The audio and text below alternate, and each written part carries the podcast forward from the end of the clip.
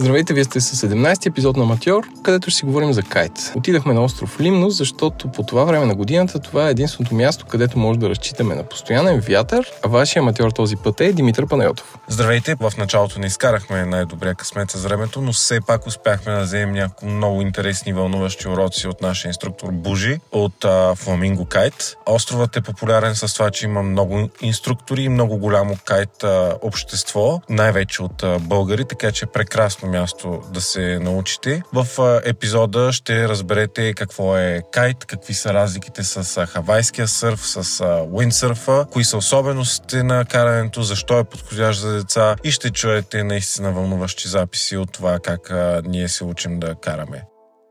Намираме се в източната страна на острова, който е прекрасен, не е много голям, не е много малък, много тих. С мен е Божана Чълкова. Ние сме седнали на плаж Алики и ще си говорим за кайт. Здравей! Представи се на нашите слушатели. Привет! Казвам се Божана Чълкова. Всички ми викат Божи. В момента сме на Flamingo Kite, на Алики. Кайта го практикувам. Мисля, че 2009 дойдохме за първи път на острова и после имам едни 8 сезона на съседния плаж, наречен Керос. Работих там години наред за Сироко и се преместихме последните 5 сезона. Сме тук на Алики, на Flamingo Kite. Направихме си и наше училище. Вие сте няколко души, които правите собствено училище. Да, това сме аз, Маргарита и Питер. Питер от Австрия. Тирол. Колко души горе да обучавате на година?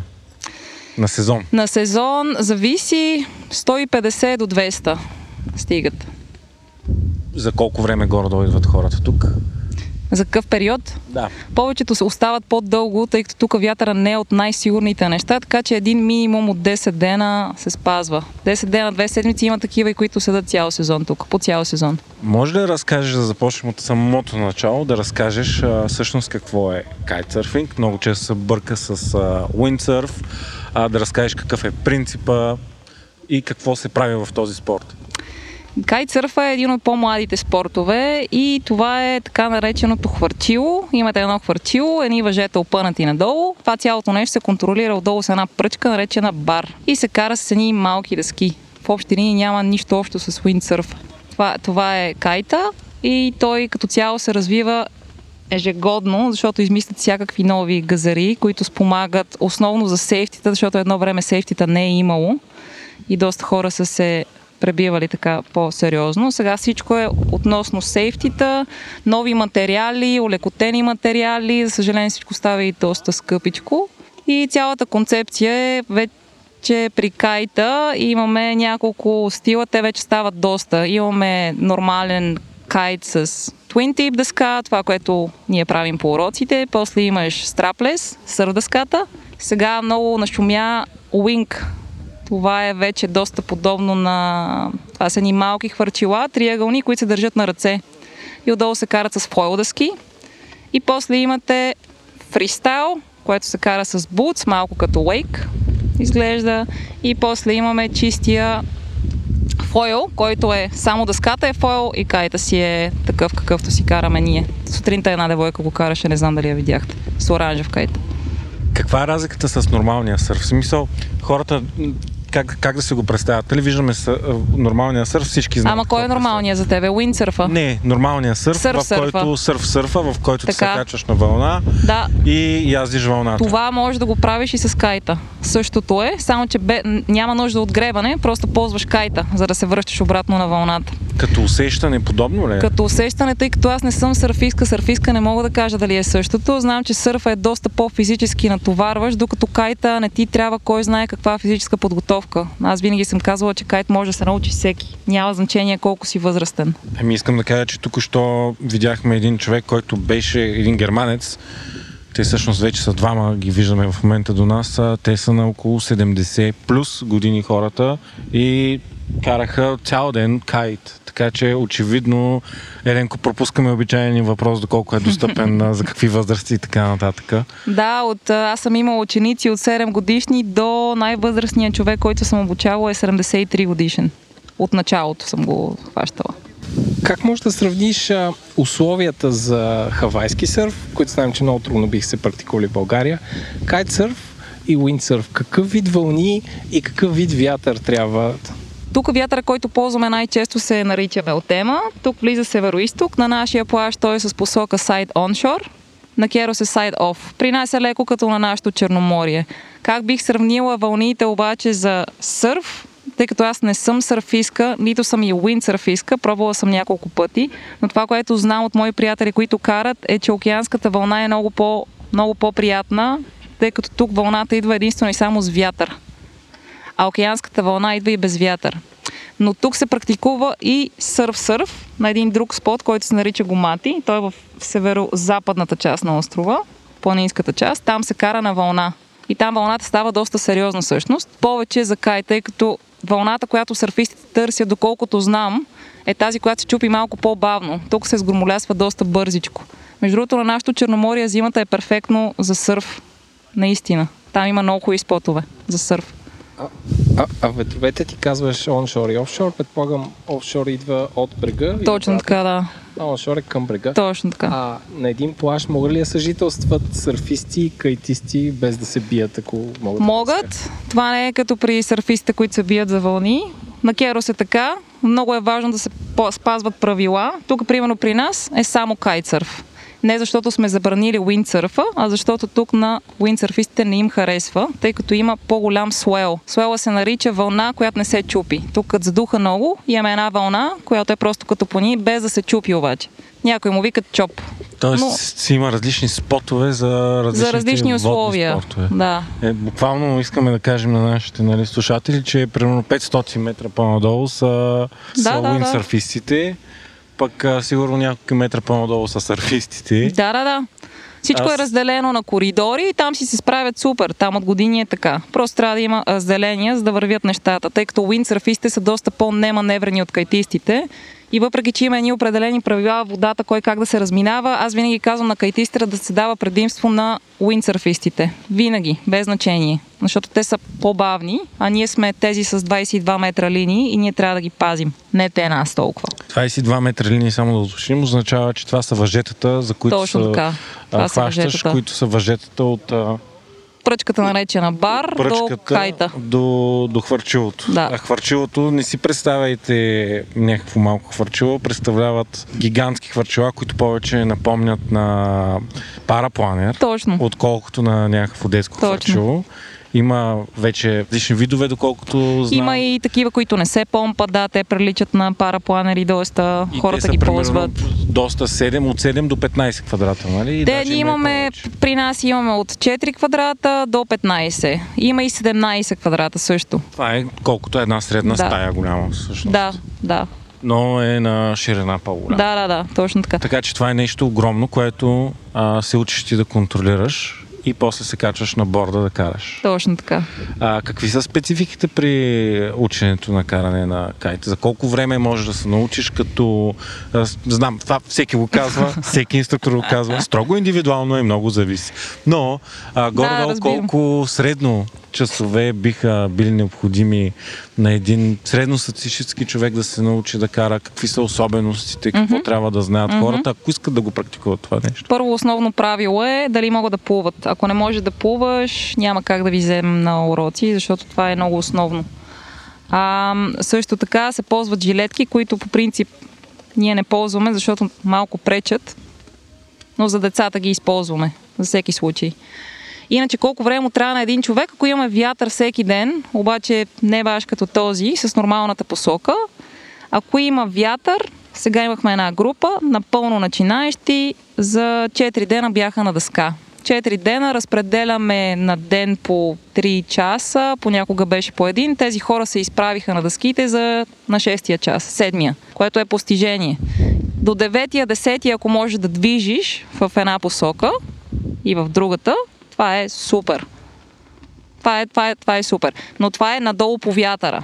Тоест, това е едно слизане надолу с вятъра. После трябва да се научиш как да качваш, т.е. да караш на една и съща линия. Да се връщаш там, откъдето си тръгнал. Това е момента, в който вече си заключил цялото каране. Тоест, доколкото разбирам, е по-лесно да се научиш спрямо другите видове сърф или всъщност спрямо другите видове дъски, да го кажем като цяло. Да, това е така. Включително, нали, ски, сноуборд и така нататък. Със сигурност от уиндсърфа е по-лесно, тъй като уиндсърфа е доста голяма хамалогия. Там в началото изглежда по-лесно, но всъщност уиндсърфа изисква доста повече физически усилия. Кайта е много нежен спорт, там не трябва сила, затова казвам, че и става за всеки.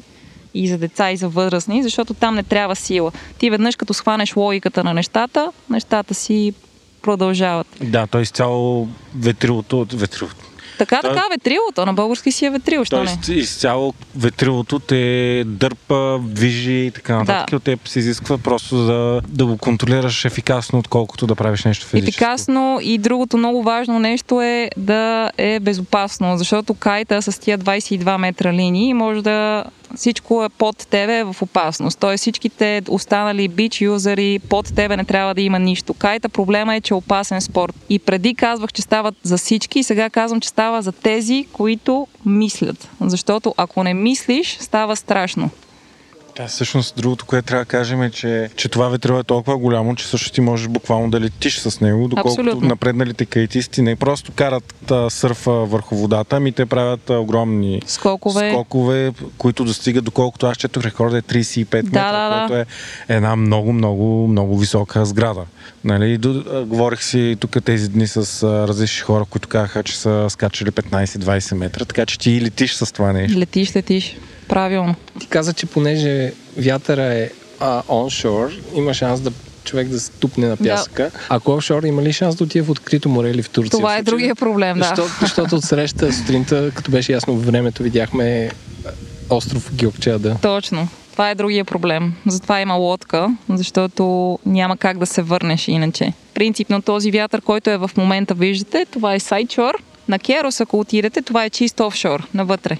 Но този вятър на Керос примерно се използва за фойла. Тези дъски, които едни котви има отдолу, ти реално не ползваш дъската, ползваш само...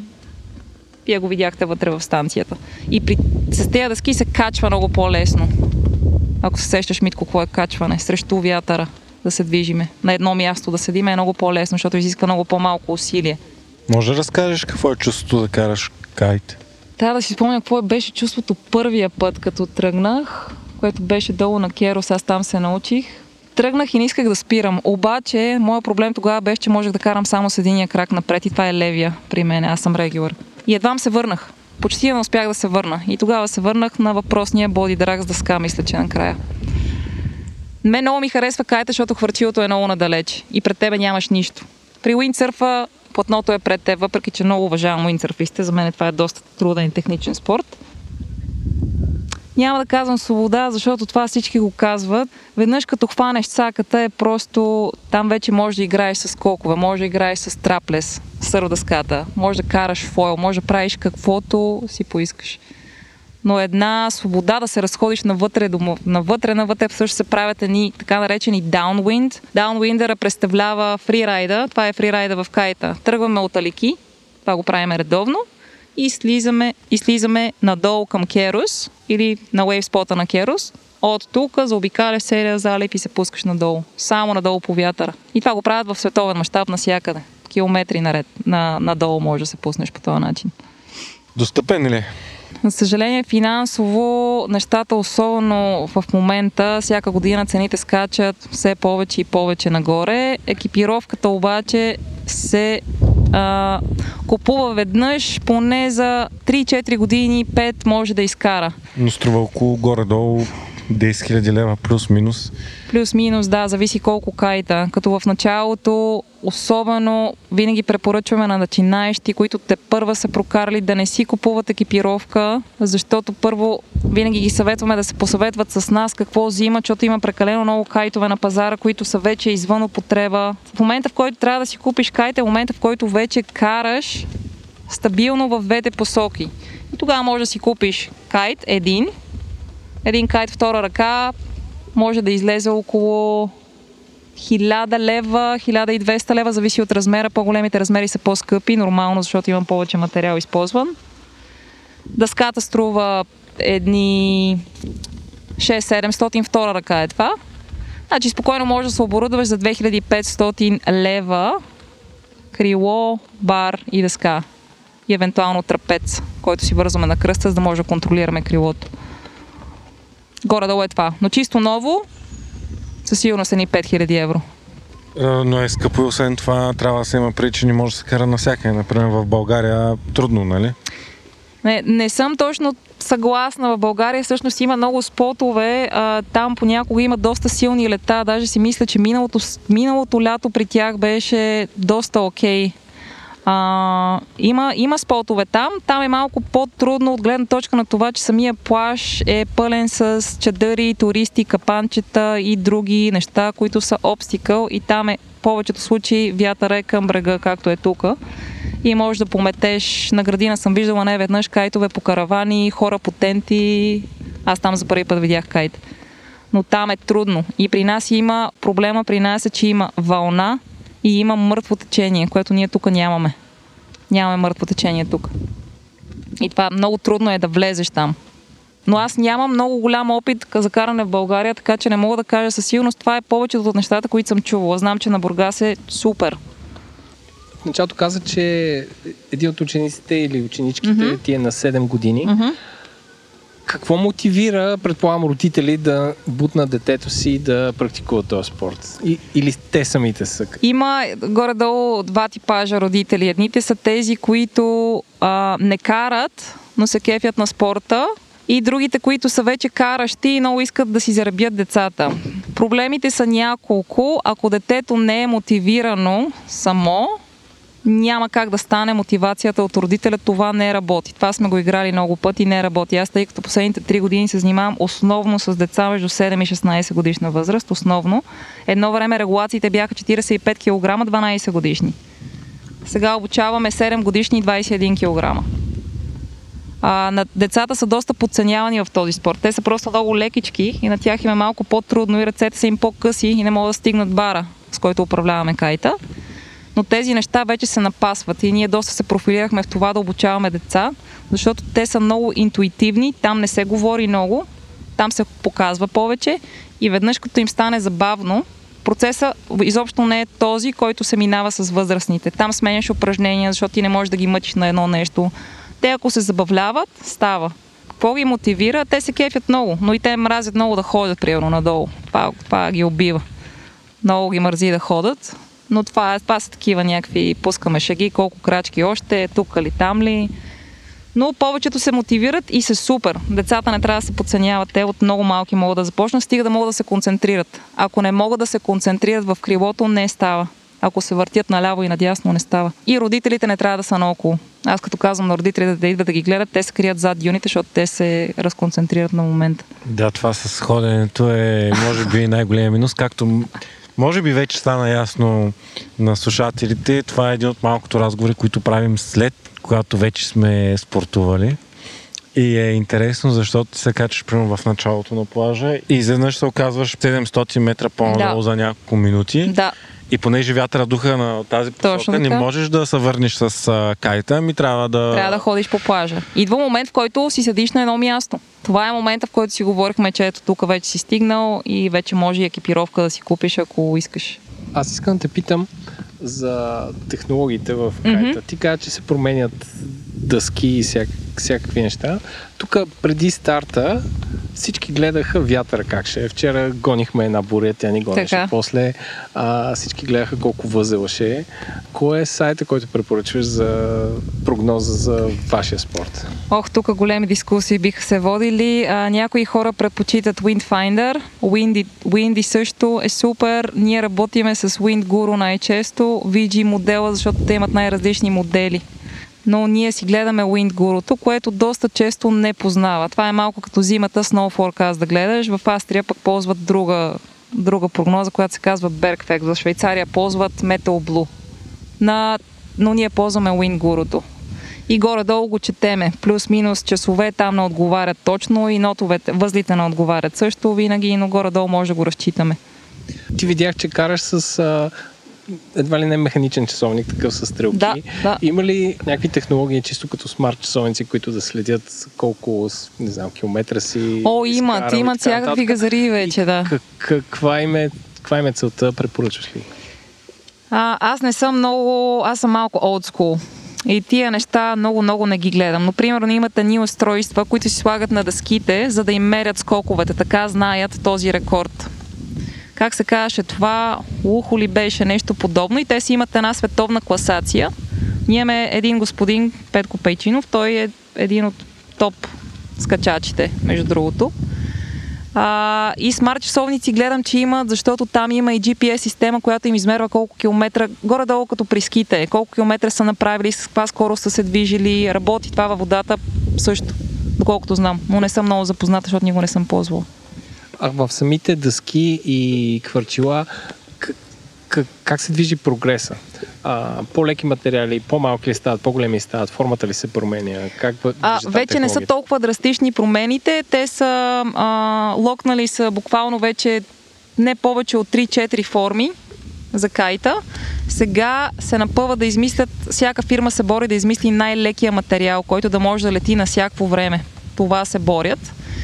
И, примерно, фирмата, която ние използваме, те тази година излязох с някакъв супер нов материал, който е най-лекия. Ще видим колко издръжлив, защото това е другото нещо. Лекотата да не е за сметка на издръжливостта. Пък ние ги използваме за училище, т.е. ти видя днеска, като крашнеш кайта във водата, е бам. И ще видим колко ще издържат. При баровете, контролната система, която използваме, тия пръчки, дето ви казах в началото, там много не се променят нещата, защото сейфтито е измислено, ти го видя, изключително елементарно е, штрак с една ръка даже може да го направиш. При дъските едно време беше много модерно да се кара с малки дъски, много малки дъски, това се промени.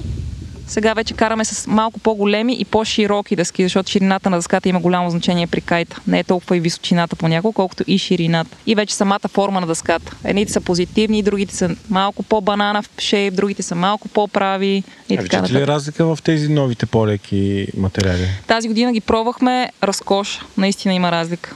За неопрени няма смисъл да влизаме в детали, защото това си е някакъв индивидуален избор.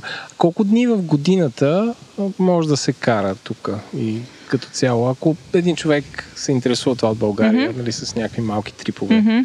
Всяка година е различна, малко е като при зимите. Тук имаме една теория за... Има един цикъл на 4 години, хубава зима и хубаво лято. Той се удължи, вече стана на 5, защото имаме 2 зими подред лоши. Това лято, според мен, ще е средно. Няма да от най-добрите, няма и да от най-лошите. Въпреки че сега юни да духа толкова много, просто в случая заради бурята вятъра отихна. Не сме имали отдавна такъв юни. Силен юни е. Иначе колко време, по-сигурните месеци тук са юли, август и септември, но юни е разкошно, защото първо не е толкова топло, второ няма почти никакви хора, както сами виждате, и е много приятно, имаш достатъчно пространство във водата. Да кажем от един месец 20 дена духа, горе-долу. Има ли кайт през зимата, примерно януари, няколко има добър неопрен да... Може, пробвали сме го, декември сме карали до най-късно, но тогава трябва бая дебели неопрени, даже може би тия, дето ползвате вие за гмуркане, защото е много студено и там проблема е главата, там се ползват едни бонета, защото ако си топнеш главата, и се ползват и бутуши също. Това за мен лично не е, нали, тогава по-скоро отивам в планината, това не е моето. Но германците, дъчаните, на тях не им пречи това изобщо, те обичат да идват и октомври. Въпреки че октомври миналата година беше разкошно и топло. По-топло от сега. Благодаря ти много за разговора, за инструкциите. Един от най-добрите педагози, бих казал. Благодаря много. Не изпускай удоволствието да караш кайтсърф. Спорт, който можеш да практикуваш през 9 месеца от годината, а с малко повече желание за 4-5 дни ще се научиш да правиш трикове и да прилетеш във въздух. С водостойчивите смарт часовници от серията Huawei Watch GT3 Pro няма да се притесняваш, ако вятър те потопи в водата, защото издържат до 30 метра дълбочина. Модели с супер красив дизайн, който следи здравето ти, има издръжлива батерия и над 100 тренировъчни режима за всяко лятно приключение. Вземи 15% отстъпка с промокод Аматьор от онлайн магазина на Yettel до 14 юли и се пускай във водата. Повече за часовника и за офертата може да видиш в бележките на шоуто. Тази част на подкаста вашите продуценти отиеха до селцето, което е до плажа, където се срещнахме с огромното българско общество в местния пъб, където буквално всеки почти говореше български. Намираме се на кръчма Даная, където се събира доста голямата българска общност, която от години идва в Лимнос, за кара кайт и много хора всъщност прекарват цели сезони. Един от тези хора се казва Стефан. И сега Стефан ще разкаже за цялостния експириенс на остров Лимнос. Какво го е докарало тук и защо идва вече пета година. Привет!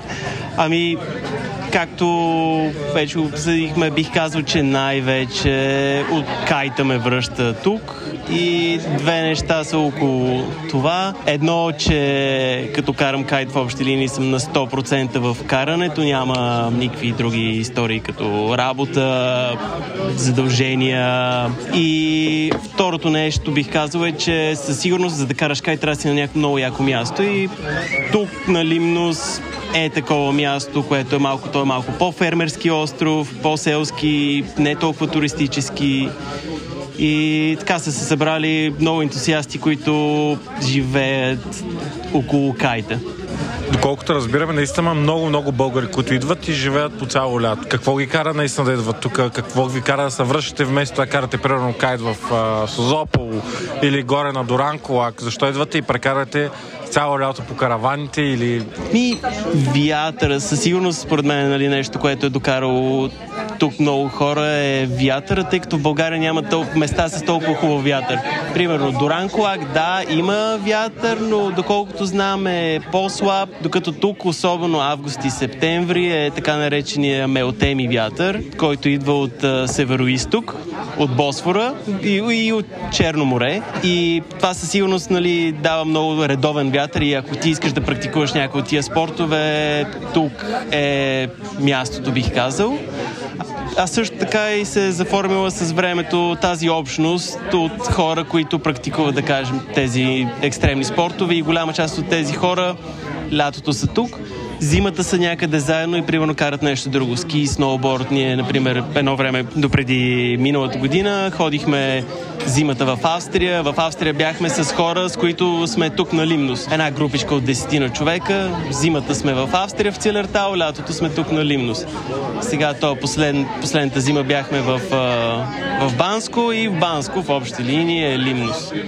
И имаш, нали, номадстваш, местиш се от място на място, но все пак имаш общността, която се запазва с тебе. Тук някаква от основните им принципи е сега-сега принципа, което е ала яваш, нали? Така, полека-лека, островитянски живот. Също ние като идваме работим, в смисъл бачкаме си, аз съм програмист и това, че има хубаво покритие на повечето места ни спасява, така че да можем да си работим спокойно. Основател съм на така наречената методология Weather Driven Development. Има прогноза на работя, няма прогноза работя. В общи линии това са... Моите колеги така знаят, че мога да им кажа, абе, пичове, не сме, но можеше да се сложи един слагборд, който казва директно да казва: Стефан, утре няма да работи до 12 часа, има 30 възела. Жестоко, мерси. Супер яка гражданка. След няколко минути Димитър се заема със своя урок и после се потапя под водата. Добре, може да вземеш една помпа. Аз ще взема кайта и бара. Така. И там ще отидем да си направим сетъпа. Сега ще започнем с кайта. Какво представлява той?